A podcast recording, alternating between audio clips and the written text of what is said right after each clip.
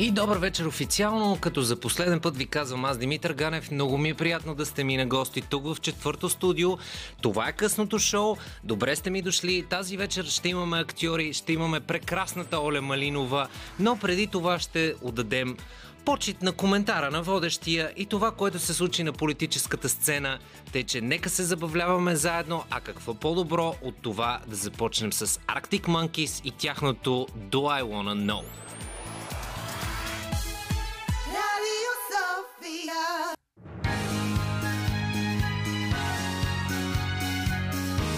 Радио София. Късното шоу с Димитър Ганев.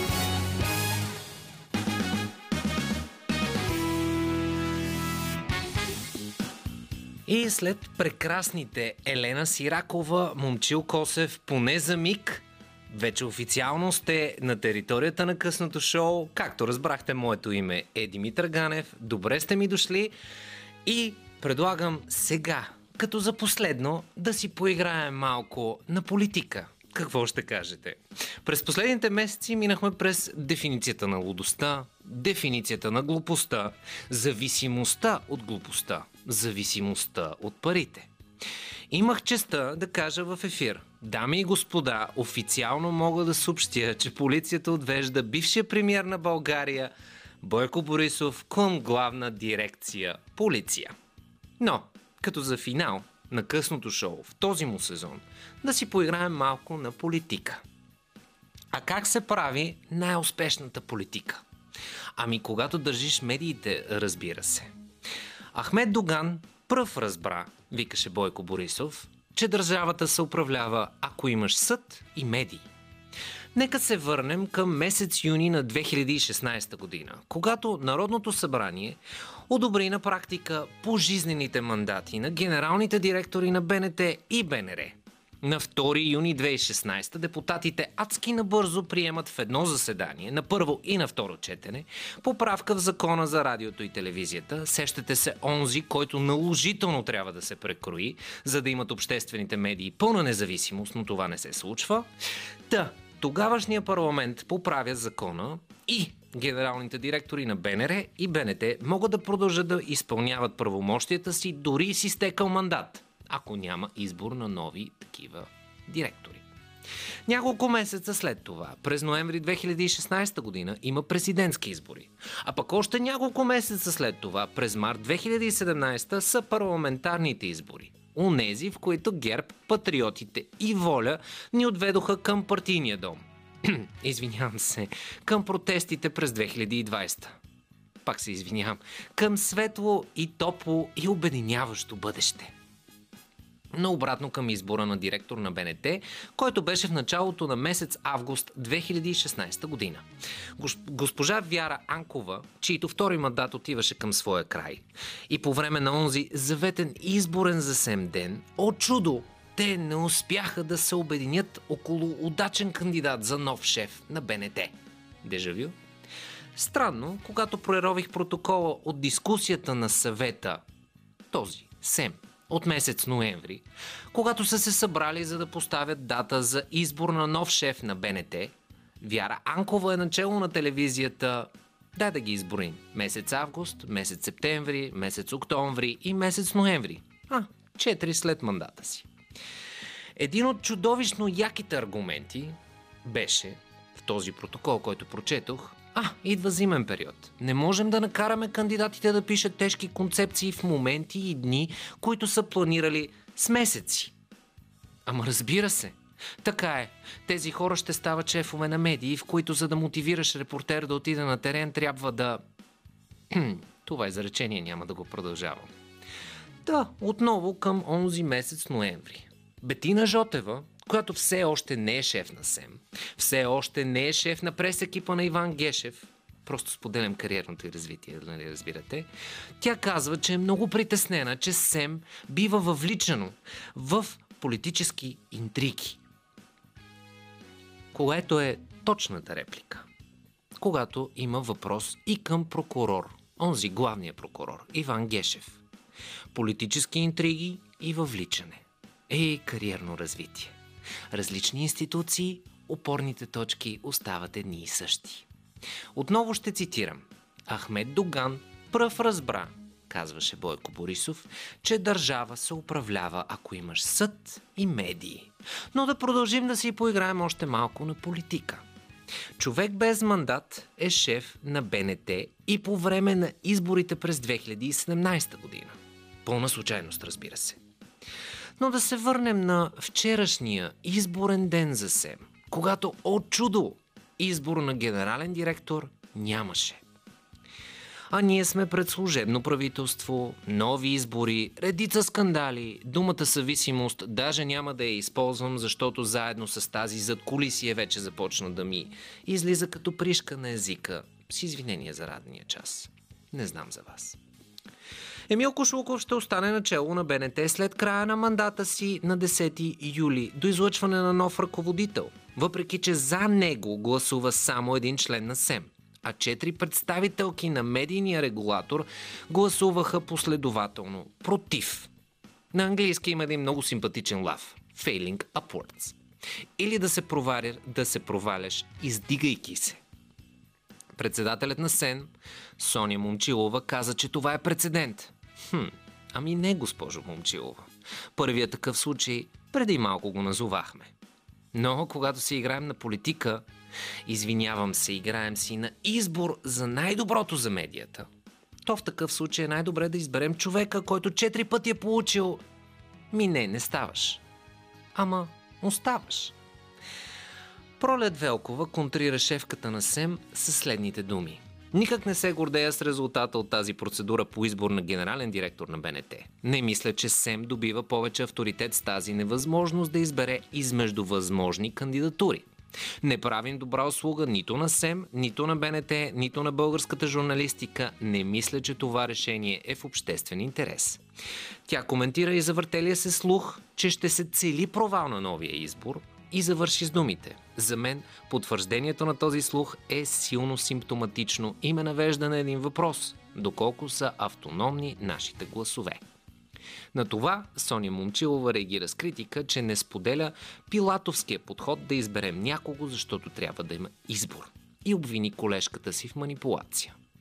Малко по-късно в интервю за БНР добави, че за нея това е доказало, че СЕМ е еманципирано и може да взима решения, които не са политически.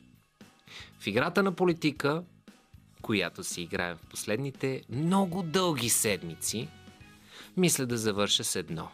Цитат от божествената комедия на Данте Алигери. Надежда всяка, тук оставете. Всички вие, що пристъпвате тук. А това е надписът над портите на Ада. Затова един специален поздрав от мен и от нас за вас с Rolling Stones и тяхното Saint of Me. Радио София.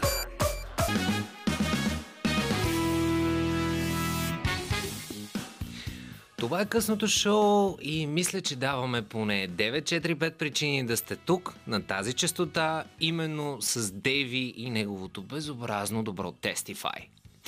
И нека да минем през злободневието, което върви в кучешки години, защото вторник вечерта приключи с изгонването на 70 руски дипломати. Сряда през деня имаше буря екшен драма, игра на политика, в която БСП каза, че това е червена, не е лилава, не е пурпурна, не нямам идея, но няма да преговарят с продължаваме промяната повече. Малко повече по темата след малко. Но по-важното, през деня беше, че се появиха снимки в интернет от руското посолство, в които се виждаше един черен дим над сградата. Тогава всички ние разбрахме с тъга, че очевидно не са избрали нов папа. И докато чакаме белия пушек, развитие по БСП ПП фронта. Кажете това три пъти бързо. Преговори с продължаваме промяната щяло да има само ако предложението за министър-председател не е Кирил Петков. Това заяви Корнелия Нинова след изгонването на 70 руски дипломати. Тя допълни, че президентът Радев е трябвало да бъде уведомен, ако твърденията на Кирил Петков за три доклада на ДАНС са верни. Тя призова държавния глава да, да свика незабавно консултативния, хм, консултативния съвет по национална сигурност. Всичко това се случи. Но Нека да, про, да проходим хронологията. Самият пък Радев коментира от Мадрид, че се надява премиера Петков да е взел това решение на базата на достоверна информация и да го е обмислил добре и като мащаби, и като последствия. Иначе казано, продължаваме да си играем на политика. И на колко бас се хващаме, че коалиция или опит за такава ще има. А всеки от тези политически фигури в момента просто държи правилното по-английски му лице за покер, за да не загуби ядрото на гласуващи. Но ето, вече влизаме към днешния ден. Когато Нинова призна, че въпросът за съкръщаване на акредитираните руски дипломати в България е обсъждан на оперативно съ... заседание на Министерски съвет по доклад на Теодора Генчовска. Също направи оговорки, че България трябва да е суверенна и независима от външно влияние, но се оплака, че никой не е имал достоверно поднесена информация в Министерски съвет за предполагаемия шпионаж. Но това не я спря да хвърли обвинение в лъжа към Румен Радев, защото се оказа, че двама души от президентството били знаели. На въпрос на колегите от нова телевизия дали Петков е нарушил нещо, Нинова каза, че няма нищо незаконно, но въпросът е по-голям. В последствие тя потвърди, че ще подкрепят продължаваме промяната или поне го намекна отново с думите от вчерашния ден, ако Кирил Петков не е премьер.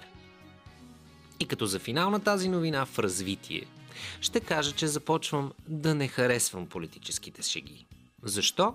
Защото прекалено много от тях влязоха в парламента. И докато сме на шеговита тема, Елена Гунчева от Възраждане остава в Народното събрание. Какъв обрат? Малко след като сподели във Фейсбук намеренията си да напусне групата на Възраждане и парламента, жената с високоточните мисловни дейности. така да е онази, която спомена, че руските сили имали високоточни руски оръжия, насочени към Кирил Петков и Херо Мустафа, се отказа да напусне Народното събрание. Тя, която предизвика редица от въпроси да бъдат зададени на Костадин, онзи дето играе злодея във всички 90-тарски екшени Костадинов, след като обясни, че в партията се издигат послушни, а не способни хора. Гунчева също така нападна Костадинов с твърдение, че харчи безотчетни пари, които се отпускат на депутатите. Тези пари се харчили за найем на автобуси, когато има протести. А самият Костадинов не отрече но допълни, че депутатката е изпитала онзи заветен катарзис, когато е вдигнато ветото на Северна Македония. Костадинов пък се извини на избирателите си, защото е допуснал грешна преценка спрямо Гунчева и намекна, че тя ще подпомага в кавички трите партии от коалицията.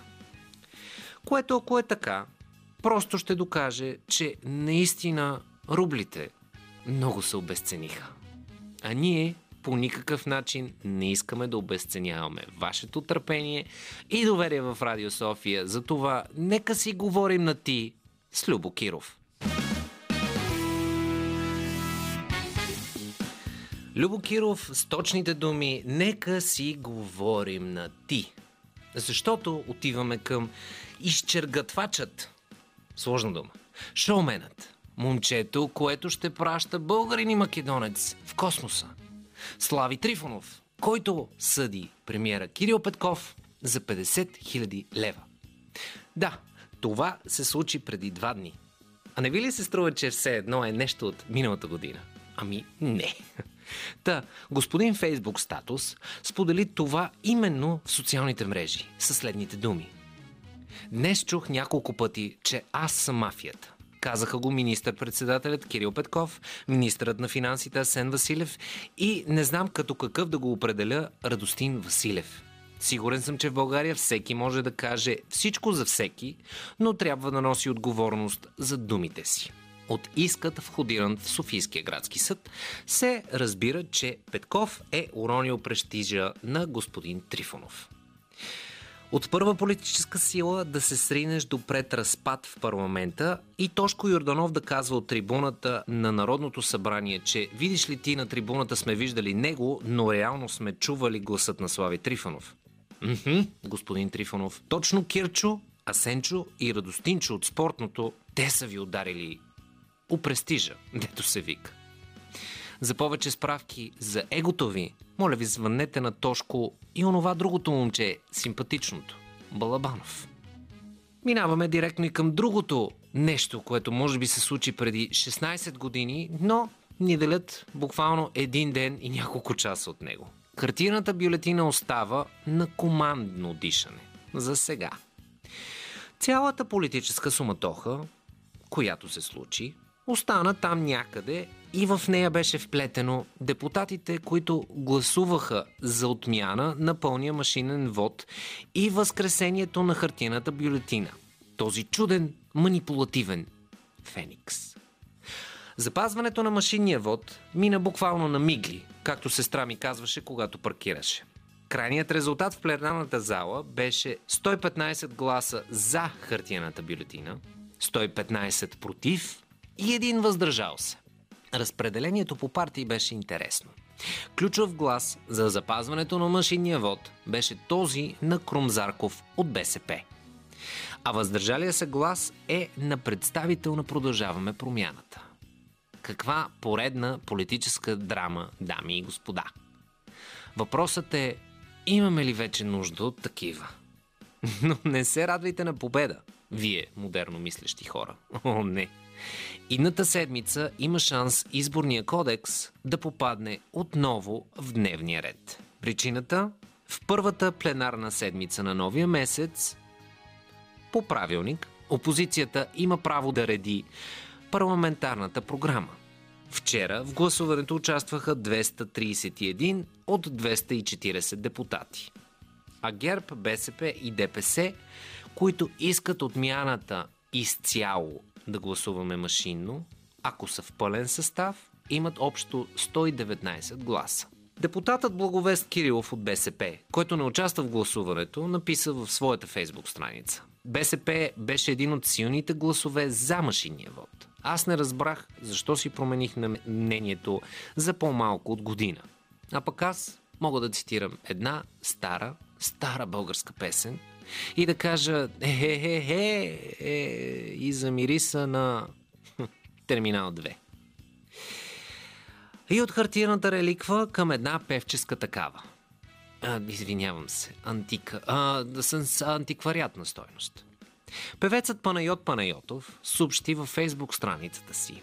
Няма да пея на 11 седми в Бургас с Кичка Бодурова в летния театър поради мижев интерес към концерта. До всички мои фенове извинявам се. На което аз твърдо заявявам моята позиция като водещ на късното шоу и музикален редактор, че съм твърдо 1000% в подкрепата си за 100% българска музика в ефира на БНР. А кампанията ще бъде под надслов Нека се върнем в Балкан турист заедно. И за да имате приятен вкус и да останете с късното шоу, Destiny's Child и тяхното Soldier. Радио София.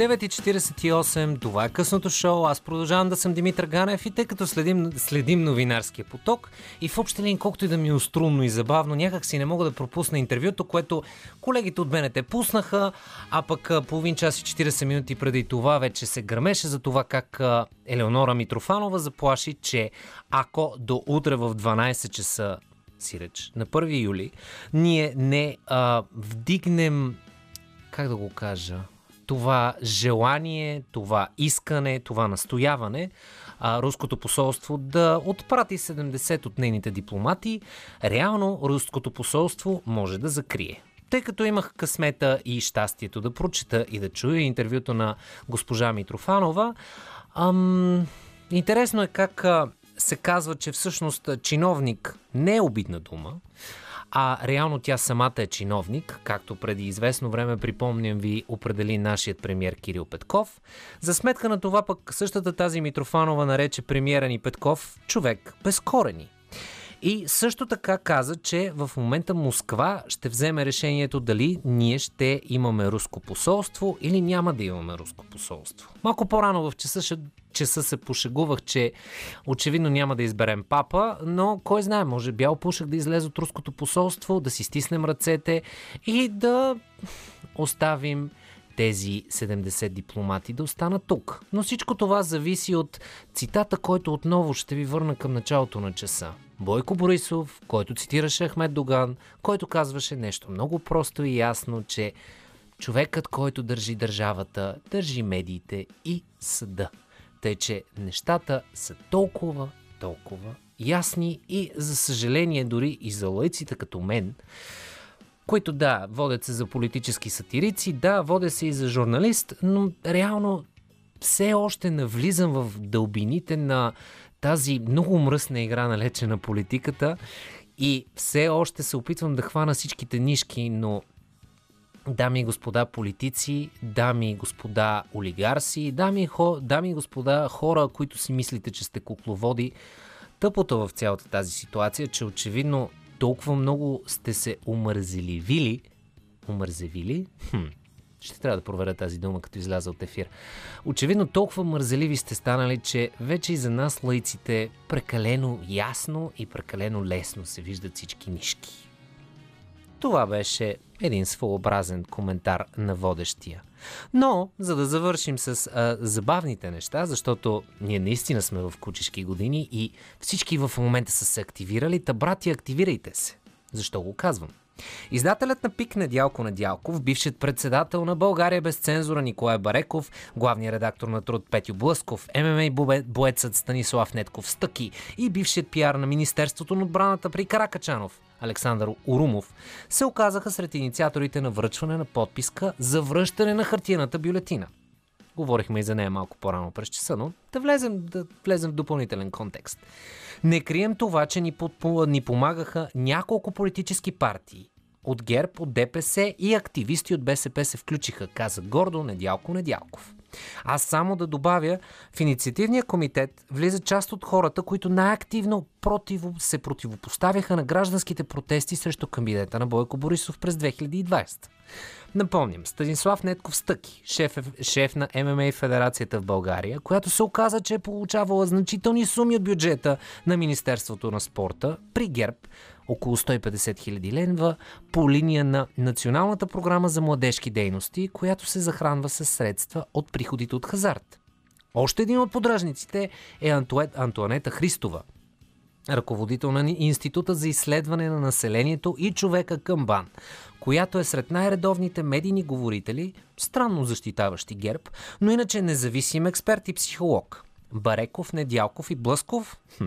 Какво да кажа за тях? Авторитетни имена, далеч от скандални пари, зависимости, онази моя любима дума от този час. Казано с други прости, братия, активирайте се. Христова и Орумов да сформират краката, Блъсков ще оформи тялото, ръцете Бареков и Недялков, но ако оставят на стъки да е главата, този Волтрон мисля, че ще бъде мисловно доста празен.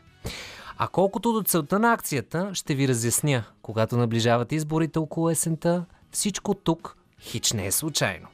И накрая да припомня отново пред руското посолство се сформира протест в подкрепа на руското посолство. Министърът на вътрешните работи в кабинета на Станишев събра нормални хора в кавички, които да покажат подкрепа за 70-те изгонени руски дипломати.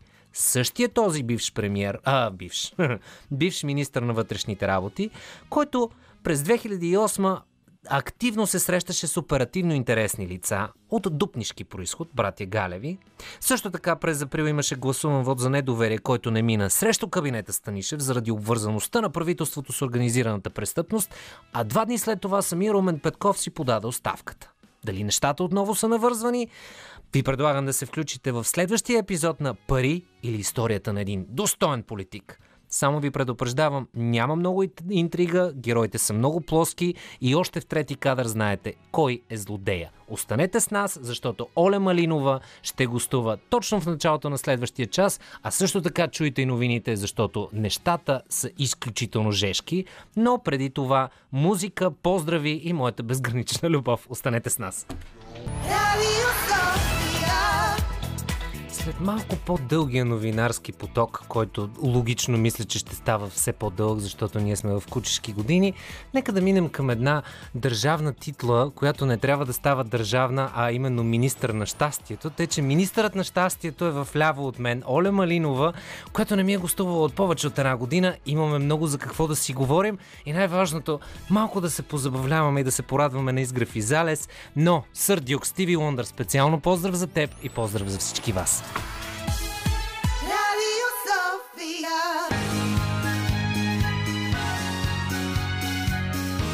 Радио София.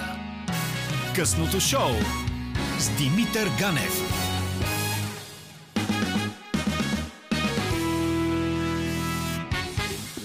Значи едно нещо си стискам ръцете веднага. Първо, че е 20 минути след 9 час. Второ, че в Радио София сме за 100% квота за безобразно добрата музика, като тази, която чухме току-що. Вече официално при мен е на гости Оля Малинова. Не си ми гостувала много отдавна. Здрасти, как си? Добър вечер, благодаря за поканата. Много съм добре ли се казва? Ами, не Прието знам, е да, а, да прието кажеш, че е, си прието. много добре. Ма, обикновено има послед, последващи въпроси, които са типа на «Ма, сега защо си добре? С оглед на обстановката Какво съм означава добре. добре?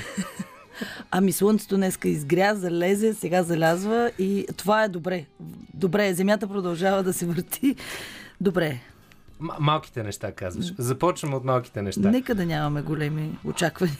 Питам, питам те веднага сега и на фона на цялата ситуация, която ни се случва, в някакъв определен момент, сигурно за малко ще я закачим. Но, колко е важно да направим министър на щастието, официална позиция в България? Аз мисля, че от изключителна важност. Щастието а, би се отразило положително на естествения приръст, би се отразило положително на економиката, а, би се отразило положително на услугите. И въобще а, щастието е много, много, много важно. Колко ни се губи да, да, го, да го оценяваме и кога трябва, защо винаги трябва да опре ножа до кокъл, за да оценим, че всъщност е удачно да се позабавляваме малко и да видим и абсурдността на ушки много сериозните неща, които се случват.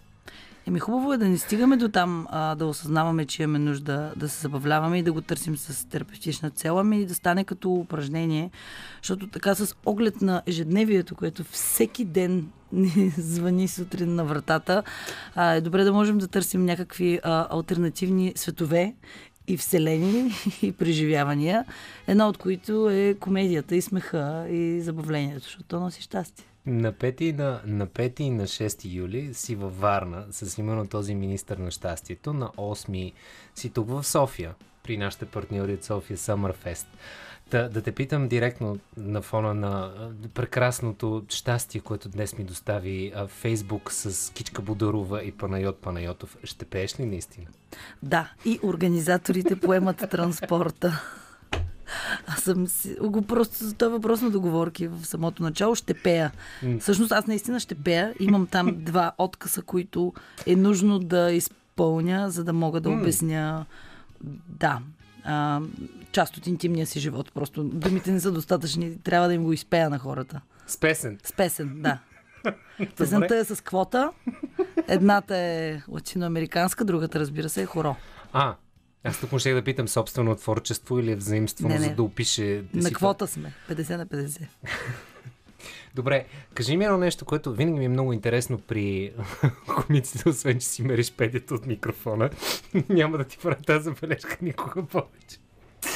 Тук, за да, за да внеса малко, малко яснота, винаги когато влизаме и заставаме пред микрофоните, дори и ние водещите си мерим една педи от микрофона, за да не звучим прекалено микрофонични или влезли в микрофона и звукорежисьора да се опитва да ни обере, или да не сме прекалено далеч от микрофоните, за да не канти. Тъй, че това и обясних на Оля и тя в момента чинно мери една педи през цялото време. Но да се, да се върнем на това, което наистина ми е много интересно, защото ти си комплимент, един естествено а, забавен, усмихнат и до смисъл усмихващ хората около теб. Нямам идея как го правиш.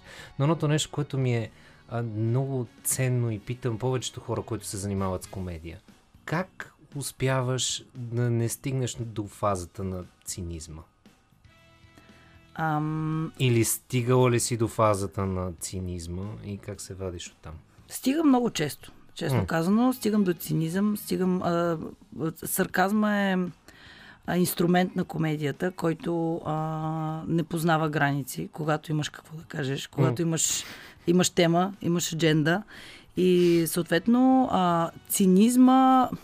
Цинизма, виж сега, цинизма е а, би могъл да бъде нещо негативно, когато си човек с власт, когато си човек от когато зависят човешки съдби, uh-huh. когато си работодател, когато си човек, който го работи с бюджети, тогава да бъдеш циник е нещо истински негативно, защото тогава а, нали, то е въпрос на морал и себе възприятие и възприемане на света около тебе, да имаш емпатия. Цинизма по принцип е липса на емпатия. Yeah. В комедията по-скоро това, за което говорим, е говорим за сарказъм, говорим за 18+. При всички положения, това е комедията, с която аз се занимавам.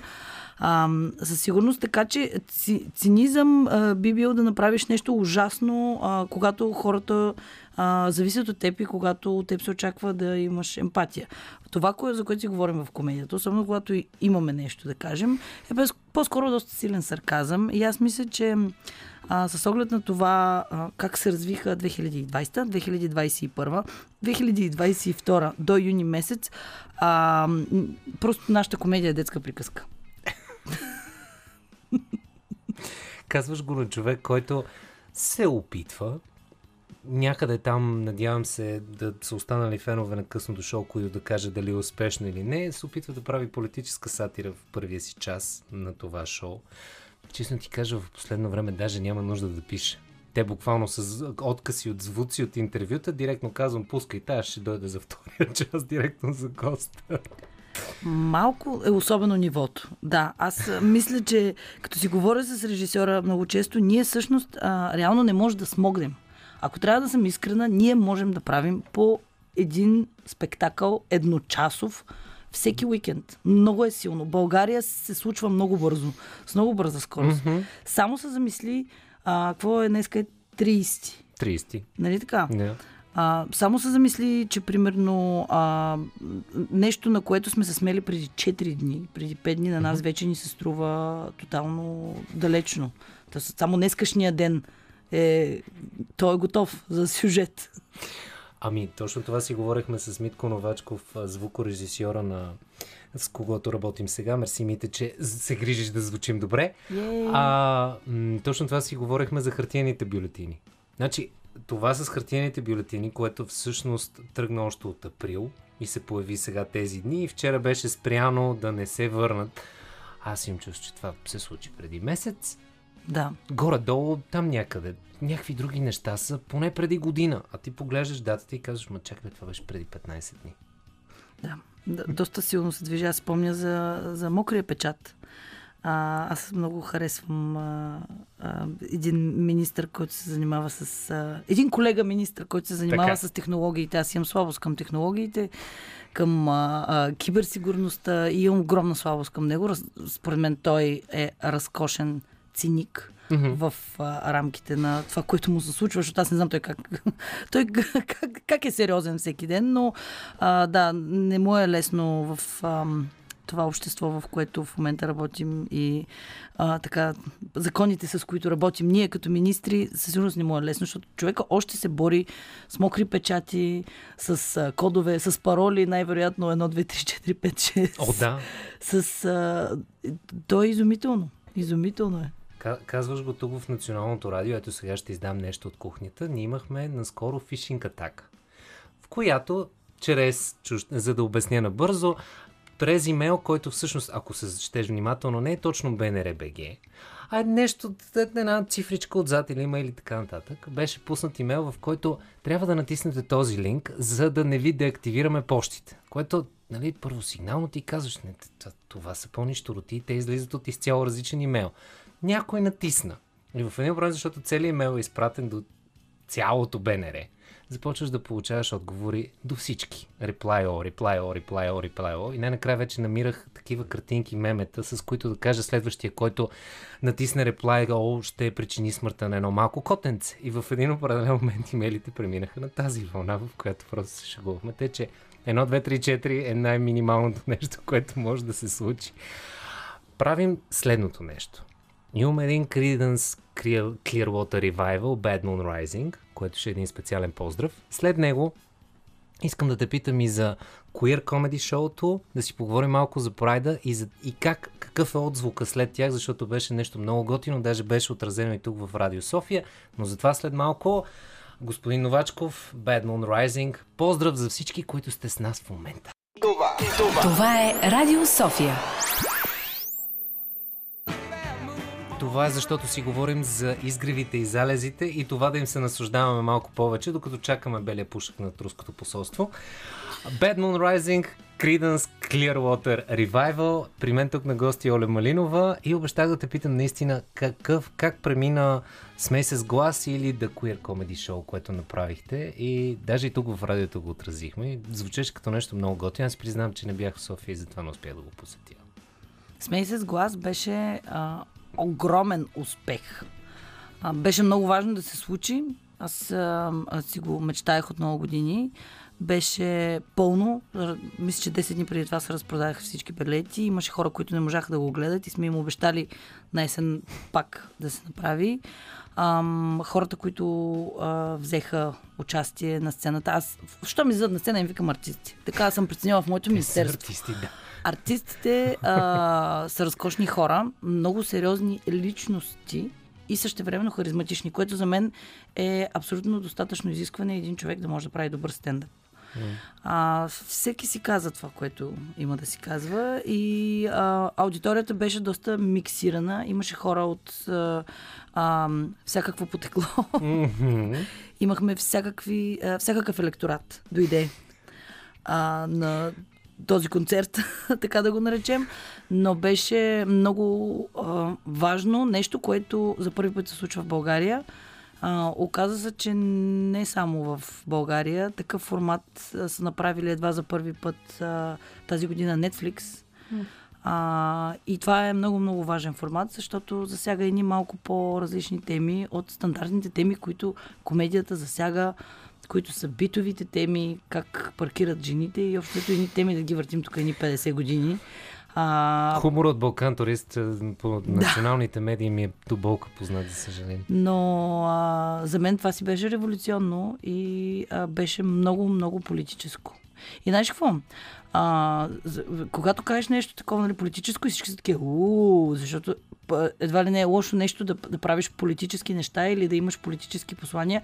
А, обаче а, всичко е политика. Mm-hmm. Много е странно. Mm-hmm. Всеки един стендъп е политика. Всяко едно ходене на кристал с приятели е политическо събитие. А, песните са политика, концертите са... Е, виж, жената не можаха да му платят на човека пътните. Счетоводството просто имало едни таблици. Тая кола конкретно не, не е била хибрид, примерно, и не са му ги осребрили. излели сметките. И виж, че, че пак стигаме до политики. Да. Всичко удря до политика. И беше много важно. Хората доста се изкефиха. Все още, значи той се на 13 юни. А, на, преди няколко дни получих пак СМС в един часа вечерта от някой, който е ходил го гледа, който е такъв, искам пак да го гледам същото и пак и пак и пак. А иначе Петя, Драго, Галя ам, и Живко са, все още ги държи, супер, супер се вълнуват. Няма търпение пак да го направят, защото това е доста укриляващо, да дадеш глас на тези хора и да им кажеш имаме тук да кажем нещо с вас и давай, давай до края, кажи си всичко. Може, може спокойно да заключим, че ние сме едни от първите, които първи, от малкото, които правят такова събитие, да се случи такова комедийно шоу. Да, абсолютно, абсолютно. Такова нещо не е имало. Аз даже когато... А, първият път, когато исках да го правя, беше преди три години, но тогава се занимавахме с нашите там 8 март и така нататък, с нашия женския формат и така и не ми остана време, и не ми останаха сили.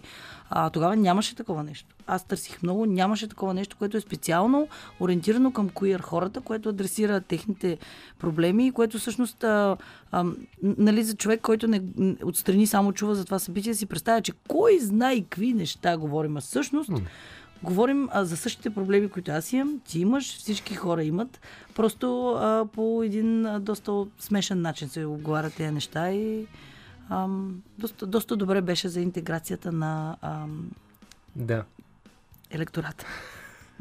един, един, малко, един малко по-различен въпрос, тъй като а, сме го дискутирали, между другото, и с, точно с коир хора тук в радиото и си признавам, че аз като един човек, който по принцип се възприема за отворен и смятам, че съм отворен, се усетих на моменти, че си обирам шегите, обирам докъде мога да натисна в въпроси, в хумор, когато си говоря с човек с различна сексуалност от моята. Правило ли ти е впечатление, че а, хетеросексуалните имат проблем с това да се шегуват с хора, които са с различна сексуалност от тяхната? Правило ми е и то а, не, не става въпрос само за а, хетеросексуални да се притесняват, да се шегуват до край с а, а, LGBTQIA+, хора. Ами, то вече а, започнаха а, хората да се притесняват, да се а, шегуват с а, жените, да притесняват, притесняват се да се шегуват с а, тъмнокожите, а, притесняват се да се шегуват. И общо взето, живеем в а, пика на един а, много тежък cancel culture, mm-hmm. което за мен е огромен проблем, защото започваме а, да мислим какво ще кажем преди да го кажем а, артисти като Лизо, примерно, които а, са... Тя е един от най-големите активистки за а, дами, които са по-пишни, тя е кралица да. на куир хората и така нататък, тя е тъмнокожа. А, тя беше абсолютно канцелирана от там цялата а, Twitter а, армия, защото използва една думичка в една своя песен, която думичка означава по принцип и а, невротичен спазъм. Освен, че означава и а, както примерно с теб си говорим и казваш, о, да се втрещя. И да се да, втрещиш да. е нещо, нали, емоция. И тя я използва в такъв контекст. Така Twitter се обърна до степен, до която тя трябваше да се извини публично, че е засегнала три майки в света, които имат деца с увреждания, а тези майки не са засегнати въобще. То е много интересно, че хората се засягат от името на хората, които биха се засегнали. Да, да. Всички, които се обърнаха срещу нея, нито имат деца с увреждания, нито някога са получавали такива спазми, но казаха не тук малко си излязла.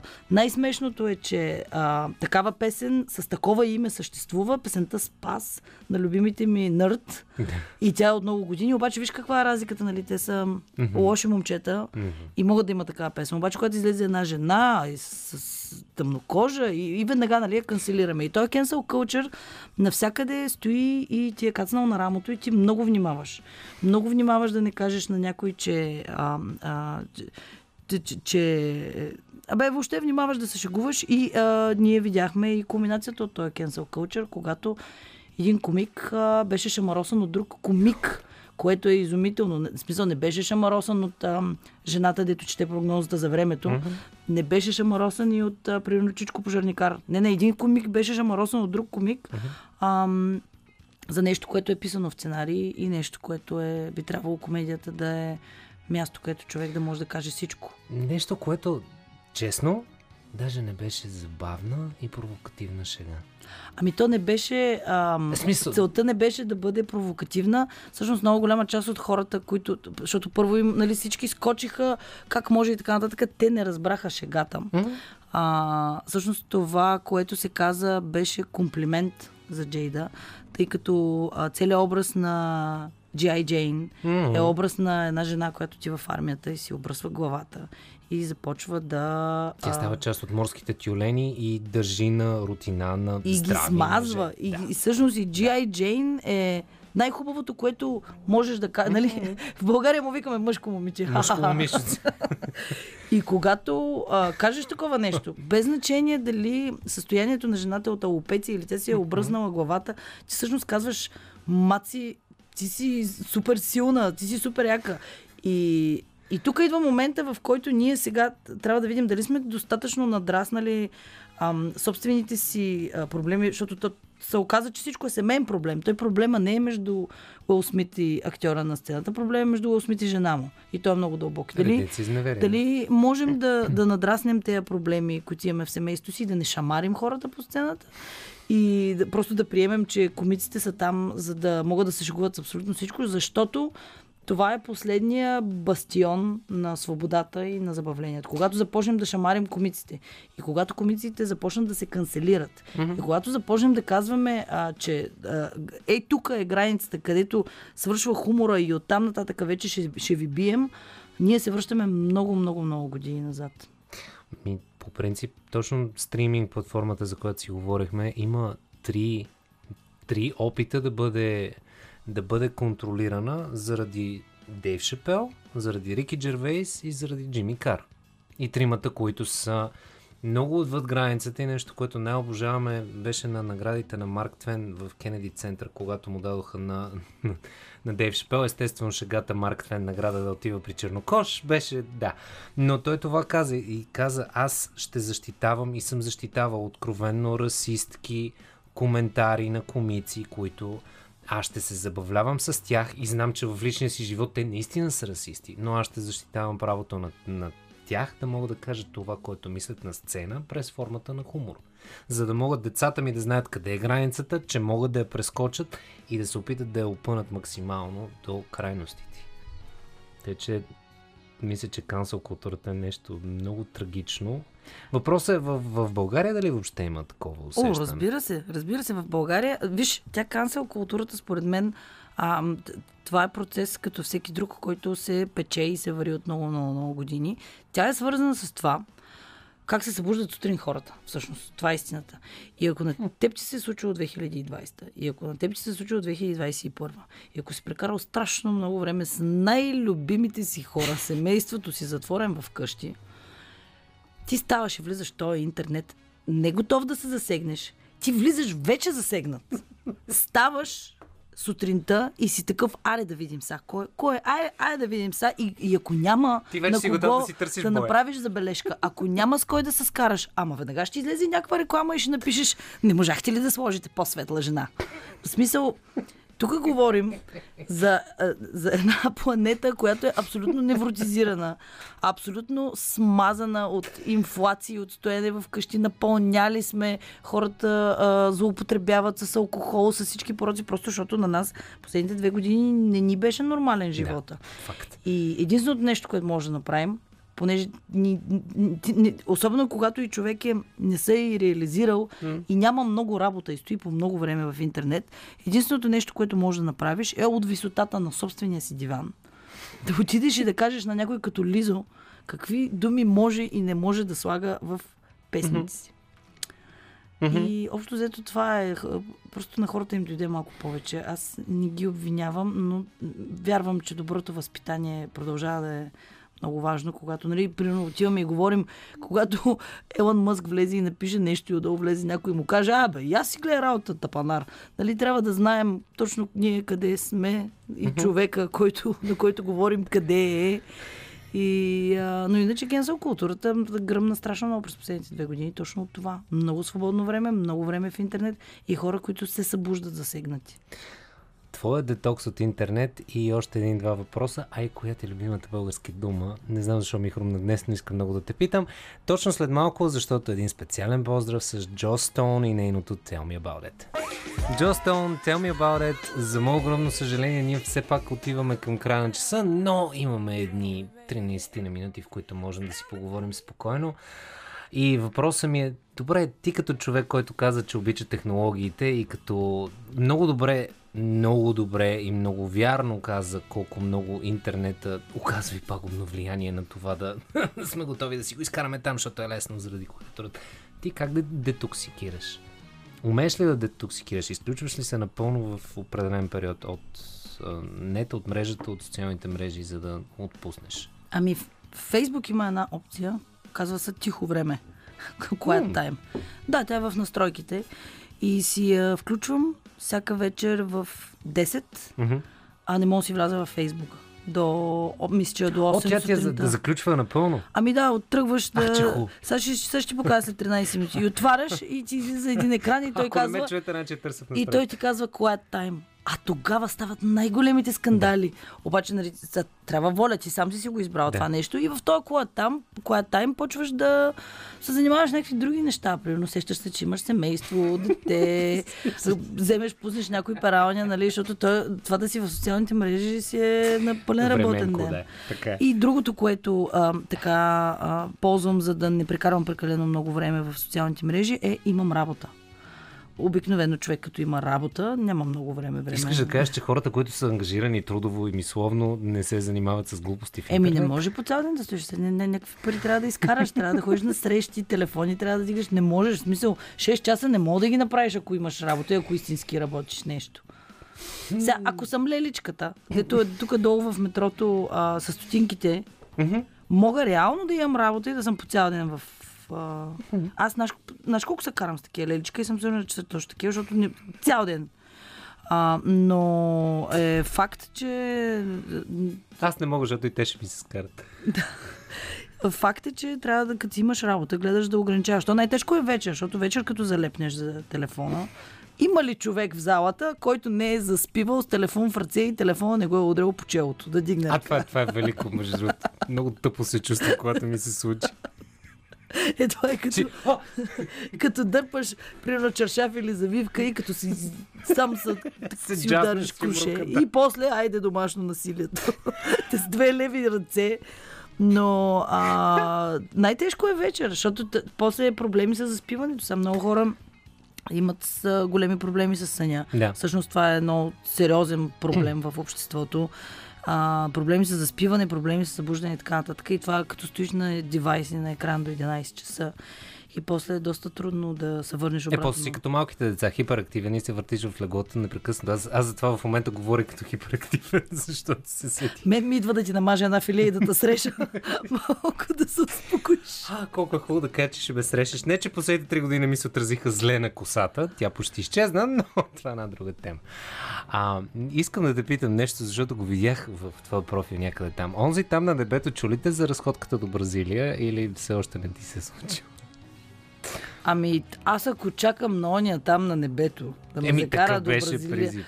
Аз съм на него му се моля много, ама то е много лесно. Отиваш до Бразилия, като се помолиш на себе си и сам си се докараш до Бразилия. Не знам защо цял живот отдаваме а, на някакви не, неви- невидими а, сили отговорността нещо да ни се случи в Е, живота. така, по-лесно, защото не носим отговорността. Любимо ми е българина. Знаеш как, а, а, са, като си види нещо много скъпо и нещо много хубаво, знаеш как си го пожелала? Как? Като спечеля от тотото. Да, като спича.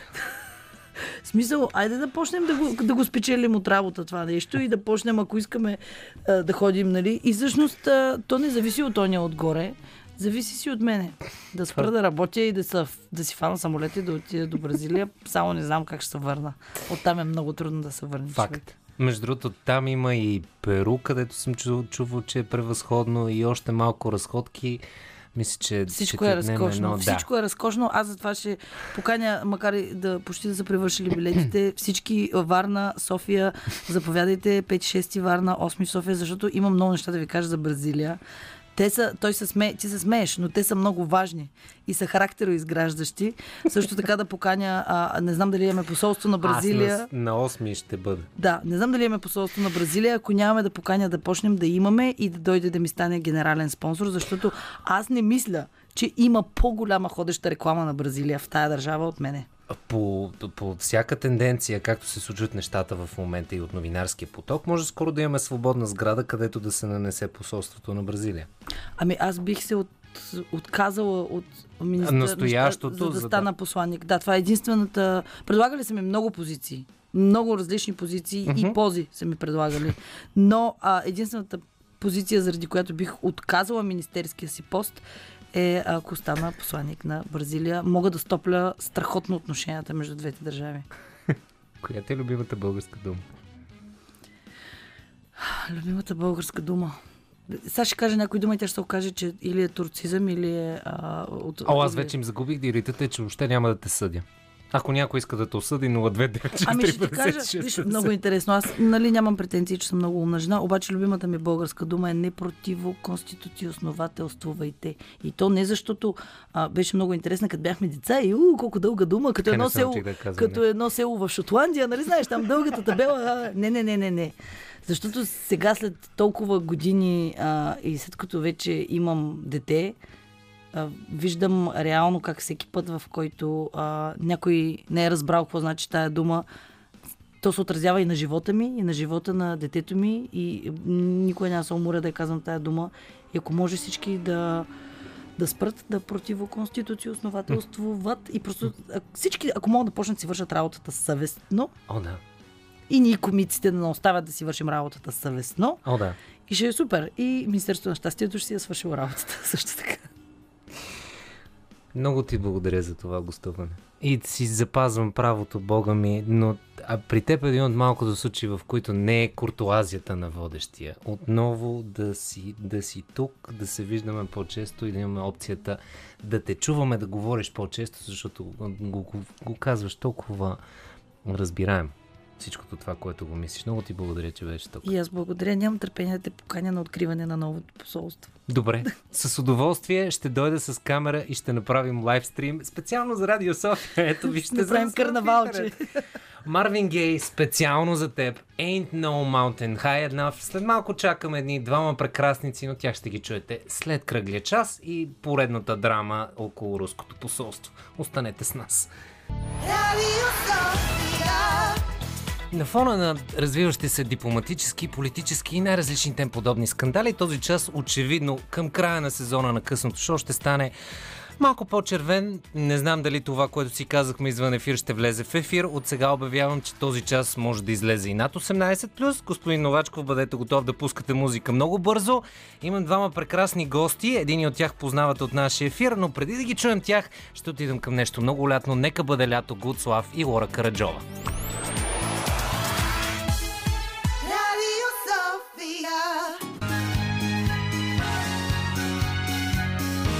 Радио София. Късното шоу с Димитър Ганев.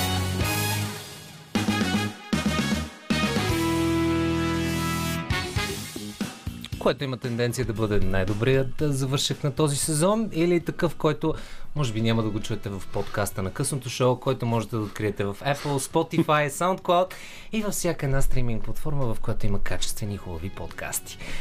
Шегата на страна, часът е приблизително 10.20 вече, защото не е като да няма новинарски поток и не е като да не искам искрено да ви откача от него. Затова съм поканил двама прекрасни млади хора. Ха-ха. Но само аз дойдох, другия е... Един. Първо ще представя дамата, защото а, този Кристиян Илиев, който го чувате в най-различни сфери в а, Радио София, сте го слушали достатъчно. Симпатично момче, хубав глас. Та, Кристиян Илиев, но София Линарди, която, а, с която имах честа да се запозная преди седмици, която се оказа, че с този Кристиян Илиев имат общи актьорски, ам, как да го кажа, учения, уч- Изяви. изяви. И ам, в един определен момент обаче ти си продължила по друг път, не актьорския. Не актьорския. Но да започнем от там, мили хора. Тъй като ми е нещо, което в, пос- в последно време започна да излиза и в разговори с много психолози, че всъщност актьорите и досъка до актьорското майсторство учи хората, които го правят, може би не всички, по-добре да разбират емоциите. Това така ли е? По, по-добре ли различавате емоции, по-добре ли влизате в емоции? Прави ли ви по-големи емпати? Може ли да се направи такова заключение? Хайде, дама, ти си първа. Да, определено може. Смятам, че едно от нещата е именно емоционалната интелигентност, на която ни учи. М. И това, че ние много добре може да боравим с нея. Но също така, може би, когато започваш да играеш, когато започваш да изучаваш актьорското, ти си на една такава възраст, която не са се случили много неща в живота ти. И е Факт. трудно, защото смя... а, трябва да преминеш през неща, да познаваш едни емоции, за да се научиш да боравиш с тях. М. Ако запишеш на по... Ако си на 20 и няколко и тогава започнеш да занимаваш с актьорско, според мен е по-добре. Защото ти познаваш себе си, преминал си през повече неща и имаш повече материал, с който да работиш.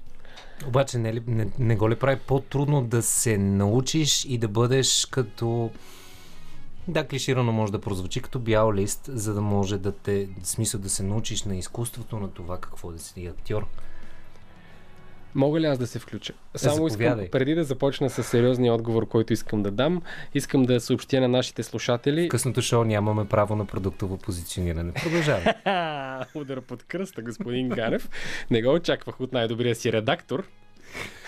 И да се върнем Така. обратно към късното Понеже шоу. това, няма, понеже това няма общо с а, предварителния ни доста по-забавен разговор, сега ще съм малко Ще сериозен. стигнем и до него. Така, моето мнение е следното. Аз пък се оповавам на обратното на това, което каза София, без по никакъв начин да омалуважавам нейното мнение, но аз по-скоро съм привърженик на това, което съм си говорил с един от моите преподаватели, Цветана Манева, която казва, и аз винаги съм го вярвал това, тя казва, когато аз трябва да изиграя нещо, аз играя нещо. Аз не съм от хората, които се връщат в някаква травма. Примерно аз а, не съм от хората, които си представят как им се е случило нещо лошо, за да изиграят тъжно. И това е много вярно, защото човека, който е платил да дойде да те гледа, идва да те гледа примерно в ролята на Джак, който е тъжен. Идва да гледа Джак. Не идва да те гледа тебе Митко, който играе тъжния Джак. И аз никога не съм си позволявал, когато аз не съм привърженик на този метод, а, когато трябва да изиграя някаква емоция, което между другото е доста грешен термин в театъра. Не може да играеш. Емоциите не се играят, освен ако не е плейбек театър,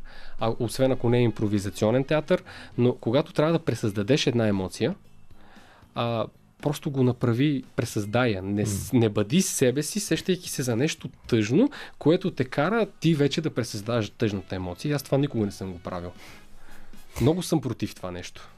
То всъщност факт е, че това съм го чувал и аз по проста причина, че са ми казвали по-добре не дей да вкарваш тази емоция, която логично идва спрямо текста, който трябва да научиш, отколкото да изиграеш фалшиво. Първото нещо, което на мен ми казаха непрофесионално, да го подчертая много важно, беше ам, не, точно не дей да играеш, а просто усети емоциите и усети стъпките, които трябва да преминеш, за да влезеш в това, което героя изпитва. Да, да, мисълта ми е, че много хора, примерно, аз имам и мои колеги, които работят по този метод. Те да знам, може би не е грешно. М. Просто а, те си казват, ами, например, моят герой а, Касандра трябва да бъде, тя е заба... Тя е а, изоставена от мъжа си Хуан и е много тъжна. И аз сега, за да бъда тъжната Касандра, се сещам как на мен в трети клас а, кученцето ми Матио почина. Никой не му пука, че кученцето ти е починало. Ти бъди Касандра. Не бъди Геновева, която играе тъжната Касандра. Това се опитвам да кажа. Така. Но ти не е нужно да се сещаш как а, трети клас кучето ти е, това умряло. Въпросът е, че ти трябва да познаваш емоцията. А ако не познаваш емоцията, която трябва да представиш, и твоят герой трябва да мине през тази емоция, ако ти никога не си го усещал, Да, обаче какво това е... знаеш? Как знаеш какво да търсиш? София, това е, си? само да й кажа, не мога да оставя така да не съм завършил. Доказано е, че до първите си три години всяко човешко същество усеща абсолютно всички емоции многократно. Няма как да си актьор на 20 и да не си усети. Хей, какво ли е да съм тъжен? Това е гласът. А, аз не, аз ще... Съжалявам. За, за, за, да, за, може би за да минем към разговора, който се водеше извън ефир, да попитам къде е тук в сцената влиза любовника Елхенио, Той чака на вратата, защото си забравил ключа. докато съпруга е вътре в къщата. Еми да, де. Мисля, че тази, мисля, че тази история те първо трябва да я развием още малко. А, предлагам следното. Има една страхотна песен на Fat Freddy's Drop, която се казва Wandering Eye, с която ви поздравявам. И след това искам да разбера защо ти, примерно, не си продължила с актьорското И аз искам да знам. актьорството. Пък а, Кристиян да даде а, тон на това къде всъщност може да се объркат емоциите в хора на сцена. Но всичко това след ти да видиш Wandering Eye на Fat Freddy's Drop. 94,5. Радио София. Гласът на столицата.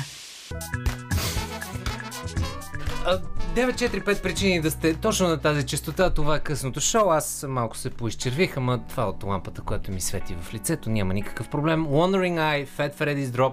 Тези двама прекрасни млади актьори и някои от тях вече не актьори. А, Говори за мен. София и Кристиян са тук на гости и преди да стигнем до, може би, само нюанс от това, което си говорим извън ефир, защото мисля, че ако го пуснем, господин Новачков ще трябва да дърпате шалтера много бързо и ще има просто а, пегел или ще пуснем програмата на Хоризонт. Според зависи, както дойде, тъй че бъди готов да комутираш. Но, а, страхирах се с тази гледна точка. Хубавото клише за музиканта Въжи ли за актьора? Актьора къща храни ли? О, това ми е най-любимото нещо, като го чуя. Много се изнервям. По- почти съм сигурен, че София го е задала това въпрос, а не ти. Не, да, точно заради Така това. ме точно- ядоса този въпрос, че се едно от София съм Не, не. Точно. искам да получа отговор от теб. Ти правиш ремонт, неща. Кажи. Така. Сега. Аз съм на мнение, че това е клише, което по никакъв начин не съответства на истината. Факт е, че масово говоря за щатните бройки, особено за жалост и за съжаление тези, които са извън София. А, заплащането една актьорска заплата в театър е плачевна. М, Това наистина е нещо, за което се говори много и аз пак ще изпадна в едни сериозни теми, за които не искам. А, Аз за това задавам един много клиширан въпрос, защото същото клише въжи и като човек, който вече работи тук в Националното радио и си част от екипа на Радио София. да, Ти прекрасно знаеш и за разговорите, което които... искам много да благодаря на всички Да, да, след, след замесени. малко ще кажеш, че не Ива Дойчинова и благодари специално. Специално. В края на шоуто няма проблем. Ще ти запазим на специално. Даже в подкаста ще остане след това специално. Да. Ще, пу- не, Мите, бъди готов да пуснеш а, микрофона на Крис след кръглия час, за да може да благодари на нали, целия екип. И на Милен Митев. Мгм. И на сценаристите, и на режисьорите. Да. Така. Но да се върнем обратно. Защо го задавам това, е, този клиширан въпрос? Защото това го има за... Айде, ние всъщност се водим не за държавни работници в истинския смисъл на думата, но за обществени работници. Да, ясно е, че заплатите ни са ниски. Ясно е, че точно с този директор, който споменахме току-що шеговито, разговор е воден и всеки един от нас го знае, че всъщност тук идваш от любовта си да правиш радио, да правиш журналистика Факт. И мотиватора е външен, а, смисъл е вътрешното ти желание да направиш нещо хубаво и да създадеш нещо хубаво, да направим BBC в България. Но, а, само да довърша, Чакай, дава опция, дава се, дава се опцията и това е нещо, което го коментираме, дава се опцията и си напълно наясно, че трябва да имаш и нещо второ. Ама чакай, ти ми взе целият отговор. така, сега. Както подобно на тук в радиото, за което съм безкрайно благодарен на всички, че не ме спират, така и в театрите никога никой не задържа а, някого на сила. Тоест аз в момента, освен работата си в радиото, понеже съм актьор, имам и извън радио дейности, които извършвам. Понеже е Те, разбира са, са платени и разбира се не са ми толкова приятни, колкото работата тук, но все пак Понеже ги е върша. актьор. актьорски неща. И това мога да ти го гарантирам от хора, с които се познавам. Аз съм играл и в театър, познавам много хора, които са на щат и такива, които са в София, и такива, които не. 98% от тях го правят. А тези, които стоят само на заплата в театъра, по една или друга причина разходите им го позволяват. Така че, реално, да, заплатите са обидни. Факт, абсолютен. Говоря за тези Има, в театрите. факт. Но има актьори, които се справят повече от добре. И то не са един и двама. Ти защо, София, избра да не продължиш с актьорство? Ох, може ли аз да отговоря? Не, давай, Софи, хайде. Слушам те, Крис. Няма, кажи как, защо искам. Има много приятен глас това момиче и благодарение на теб, Кристияне, не можем да го чуем вече половин час. така. Защо не продължи? Не знам, така го усетих. Последните две години, дали ще е покрай COVID и така нататък, усетих една несигурност. М. Тогава правихме проекти, играем, затварят театри, приключват се репетиции, репетираме онлайн. И в един момент нещо се пречупи там и си казах, добре, хубаво, аз това нещо го правя от а, доста дълъг период от време, много преди университета. Но нещо се пречупи и просто бях готова да оставя всичко и да започна ново начинание, ново начало. Аз обичам да горя мостовете и да започвам наново, да започвам наново. И се чувствам абсолютно щастлива с този факт. Актьорското ми е дало Мгм. много. Както говорихме за емоционалната интелигентност, за самочувствието, за присъствието, М. ако щеш. А, и се възползвам от това нещо, но в други насоки в момента. Аз го използвам всеки ден, но в други насоки. Разбрахте. А, всъщност, от време на време обаче, връща ли ти се едно такова носталгично липсата на, примерно, айде не опцията за изява, но това да си на сцена, да си пред камера? Защото, питам защо, защото ето, примерно, майка ми, която 40 години е работила тук в Националното радио и се пенсионира в Националното радио. Беше казал нещо, което като по-малък не го усетих, когато работих като музикален редактор, сега го усетих. Радиото и това да застанеш пред микрофон в частност е като бензин в кръвта. Можеш да се махнеш от него, обаче в един определен момент този адреналин, това желание, ще го взема отново. И някак си индиректно, не директно започваш да си да копаеш по тази посока. О, да, със сигурност. То никога няма да изчезне и винаги ще е в мен. Аз може да не съм в театъра, театъра няма да излезе от мен. Но не е дълъг период. Може би преди половин година имах честа да играя с Крис на една сцена. Може би повече от половин Даже, година. то, между другото, аз пък да ти издам а, господин Ганев и Да. госпожа Иво Дойчинова, на които съм безкрайно благодарен и на двамата, а, са гледали това представление, в което ти имаше честа да играеш с мен, но след това имаше честа да отлетиш извън България и не игра, така че той не те е виждал на сцена. Не, Не, не съм. А можеше, можеше. но не те. Никога не е късно. Ще видим. Въпросът за а, обърканите емоции между актьори, които играят такива по, как да го кажем, а приближени сцени, Интимни. интимни сцени. За да ви предразположа и да настроя милите дами, които ни слушат в момента, пък и вас, господа, ако случайно се чудите с коя песен да поздравите дамата си или да се мотивирате да отидете да, да поспортувате, Дианджело с неговата Untitled Можете да си я пуснете и като клип. За момчетата мотивация за добро тяло, за момичетата мотивация за това да се предразположат към едно по-приятно настроение. Връщаме се след малко.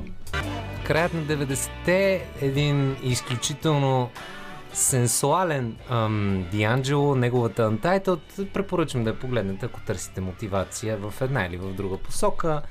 Мисля, че е логичната песен за този късен час и въпросът, който ще задам на двама хора, които имат общо с актьорското майсторство и нещо, което винаги ми е много интересно, защото съм чувал от много актьори, чуждестранни такива, че видиш ли ти това да имаш по-интимна сцена, на сцена или пред камера било много технично и абсолютно а, нямало такова, как да го кажем, флирт, пре, пре, прелитане на искри или не дай си Боже да объркаш емоциите или не дай си Боже да се да объркат и други неща. Чисто продукционно, разбира се. Та, как се случват нещата, когато има такива по-интимни сцени? Софи, ти какво разказа от Деве в нашия предварителен разговор за една твоя смятам- ситуация Спри да курс? провокираш а, София, ако не иска да разказва такива неща в ефир, няма да я заставяме сега. Ако много държиш, няма да те спрем. Е, добре, щом държиш, Софи, давай.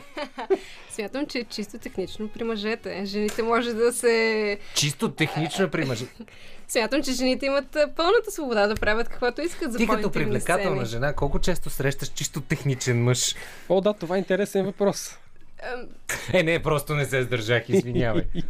Отново, може да пропуснеш отговора, но ако ви имате такъв отговор 029635650, може да измъкнете София от тясната ситуация.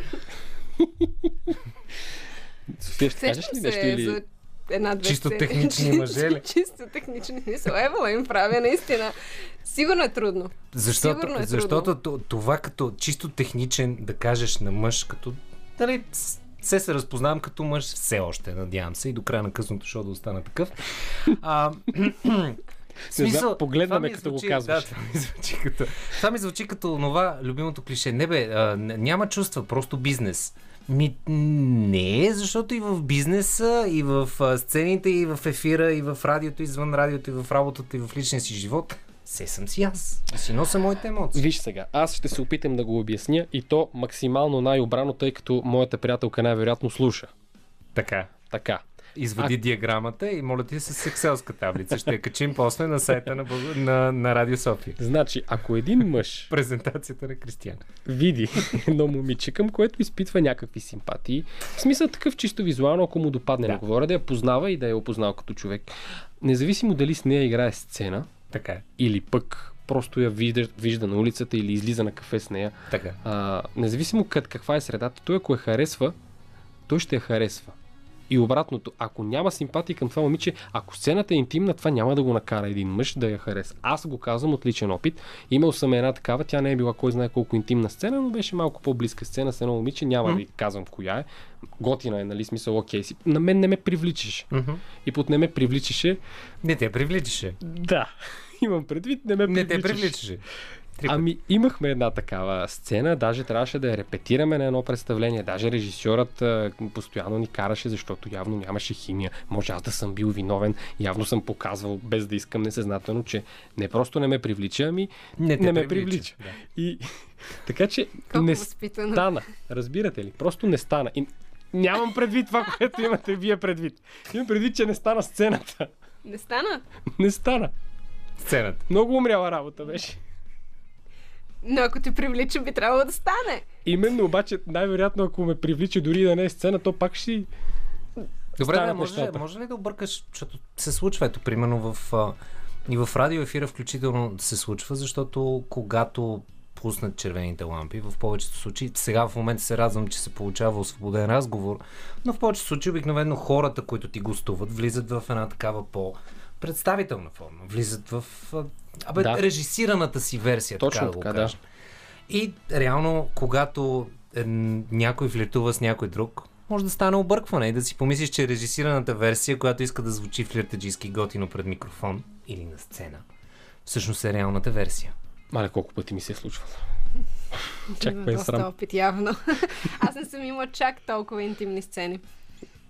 В Ау, театъра има предвид. Но случва ли, случва ли, ли са се такъв тип обърквания и как действаш в такава При мен са се случвали, но Софи, кажи аз да не ти отнямам. Не, от моя страна...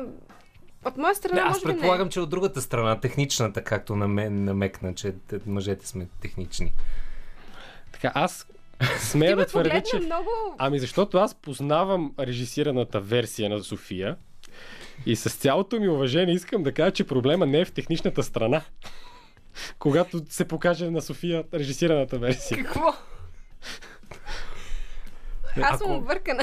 Ако можете да разшифровате тези думи на, Да, на Крис, Кристиян моля те. Илиев 029635650, ние ще се радваме да се включите към нас, а докато се опитвате да разшифровате какво точно искаше да намекне Кристиян, който аз вече схванах тотално, но ще ви разкажа след малко Шака Кан Like Sugar, защото естествено, че сме в захарно настроение. Връщаме се след малко.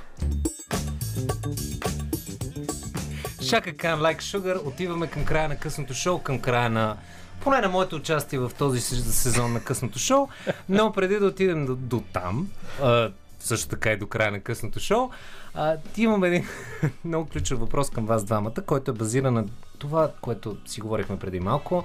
Очевидно, тази вечер сме случили на срамежливи слушатели, които не искаха да разшифроват какъв точно беше намека на Кристиян Илиев, насочен към а, прекрасната София. Към София. Но, да. така. Няма и да го разшифровам, защото просто не, не знам дали Митето може да пусне ефирно 18 плюс точка, пък и не знам дали ми се навлиза чак толкова надълбоко. Така- Също така е в темата. Но, връщайки се обратно към разговора, а, да попитам следното, като за финал на едно такова късно шоу, коя е най-абсурдната свалка на, на около сцена или свързана с актьорството, което сте имали?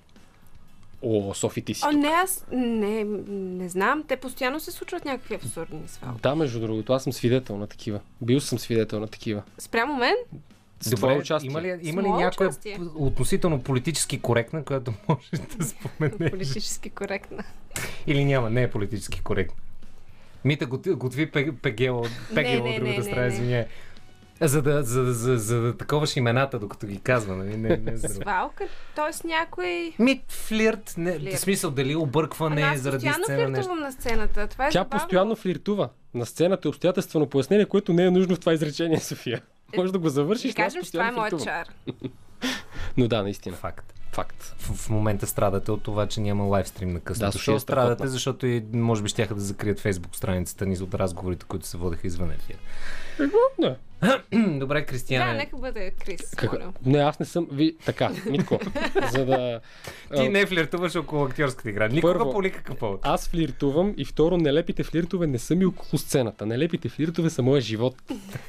така че аз ако сега тръгна да ги изброявам, Не, аз казах един. Един. Един. По един на, на всеки, за да може след това да кажа да, на хората да се обичат и да, да закрием късното шоу. Оф, имам, ма тя е една много история, дето е- ма не знам дали трябва да я разказвам. Смисъл, много, тя, много динамично, защото вървим към края.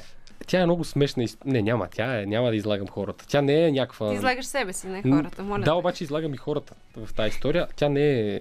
В момента нали знаеш, че не си правиш услуга. Или разкажи, Да. или просто спри да намекваш. За какво говориш, Митко? Нямам идея. Софи, някой нестандартен флирт? Някой нестандарт. Аз ти казах, аз съм тази, която прави нестандартните флиртове. Давай ти. А как реагират мъжете, когато направиш нестандартен флирт? Как реагираш? Реагират ли? А, бързо адаптивни ли сме мъжете към нестандартен че- флирт? Да, това е което търсите, не е ли така? Нестандартен флирт? Стандартните флиртове са навсякъде. Боже, аз са- повечето мъже, които познавам, обичат клишетата, за да не Е, излизат максимално са много от навсякъде. комфортната Трябва зона. да сме по-креативни. Факт, съгласен съм с София. Слушам ти историята. Ма не бе тя, но не искам да ги излагам хората, наистина. Съжалявам, че го споменах в ефир. Драги слушатели, много е тъпа историята, няма да ви хареса. Въобще не се притеснявайте. Е, опитах се. Така или иначе, очевидно случих на най-срамежливите двама актьори в... Шкон се, извинявай. Какво? Така, Кристиан започна да се заговя, отиваме към края на късното шоу. Мисля да пожелая следното. И на фона на това, което каза и Оля Малинова в предния час, и на фона на това, което се случи в късното шоу, и вярвам, че осъзнахте и оценявате това, че не трябва да се взимаме прекалено сериозно и да се шегуваме с себе си и най-важното да запазим чувството за хумор. И, както каза и Оля Малинова, много хубаво това да се радваме на изгрева и на залеза, защото на фона на война, която бушува близо до нас, на фона на всичките не мога да ги изброя кучешки години и скандали, които се заформиха. Да, наистина изгрева и залеза и ден за ден е нещо много важно да можеш да го цениш. Ако отворим посолство на Бразилия, ви каним официално в него.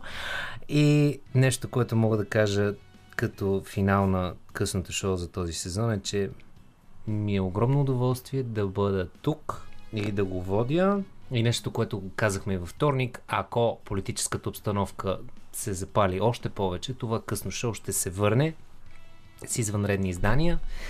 Дали Дани Ненчев, дали Лъчо Христов, дали Диана Костова, дали аз, дали Елмира Джума, ние ще бъдем тук и ще бъдем в стендбай, ако има размирни времена, да можем да ги дискутираме с уместните хора, но всичко останало няма значение, ако не се обичаме и ако не си решим демографския проблем в България. Тъй, че на фона на всичко, което си казахме, Дианджело, цялата любов и така нататък, обичайте се и се отдайте на това да бъдете щастливи един с друг. За финал един прекрасен поздрав от Робин Тик, неговото Brand New Jones и това беше моят финал на късното шоу. Обичайте се, целунете се и момчета, наистина кажете на момичето до вас, че го обичате. Лека нощ!